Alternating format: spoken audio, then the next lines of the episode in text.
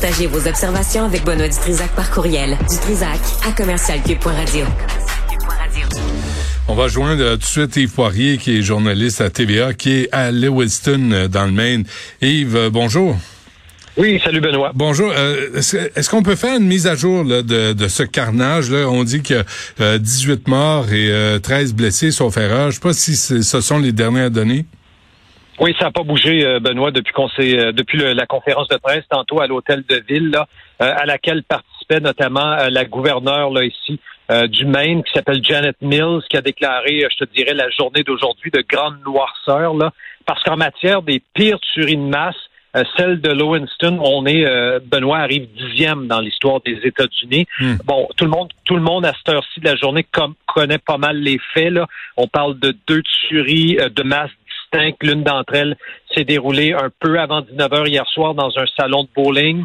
Il y a eu sept morts seulement à cet endroit-là.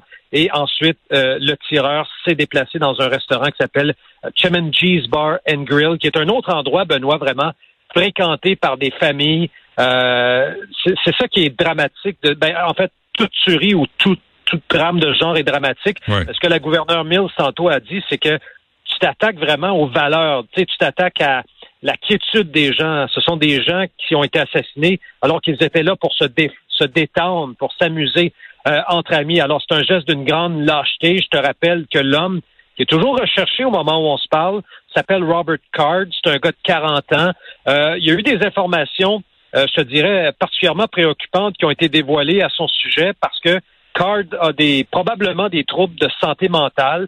Ce qu'on apprenait un peu plus tôt dans la journée, c'est qu'il a été interné pendant à peu près deux semaines au courant de l'été deux mille vingt-trois euh, dans un, un hôpital psychiatrique pour traiter ces problèmes-là. Il a été relâché, Benoît. Il entend des voix, semble-t-il. Mais ce qui est pr- particulièrement préoccupant, c'est qu'il y a un journaliste tantôt à la conférence de presse qui a posé peut-être probablement la meilleure question aujourd'hui. Comment se fait-il que l'État du Maine accorde des permis d'armes à des individus euh, avec cette instabilité-là mentale? Mmh. Et on voit aujourd'hui ce que ça donne. C'est un individu donc qui est quand même, euh, je te dirais, équipé probablement pour survivre un certain temps.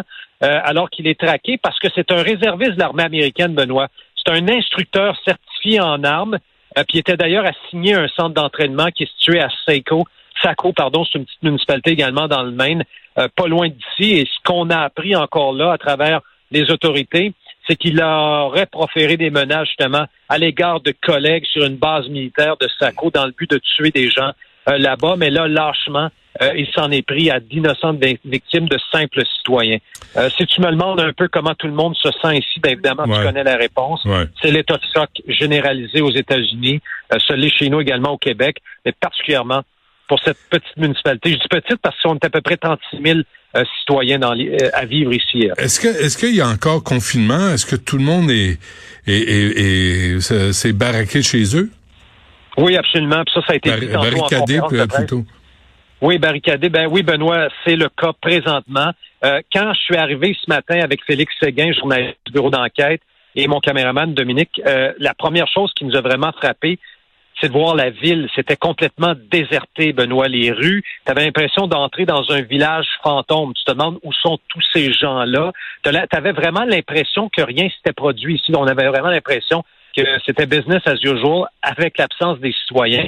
Puis on a rapidement compris effectivement que les gens maintenait euh, cet ordre que l'on on leur a émis en quelque sorte hier soir de rester chez eux, de barrer les portes. C'est vraiment le cas au moment où on se parle. Puis la gouverneure Mills de l'État du Maine l'a répété tantôt en conférence de presse.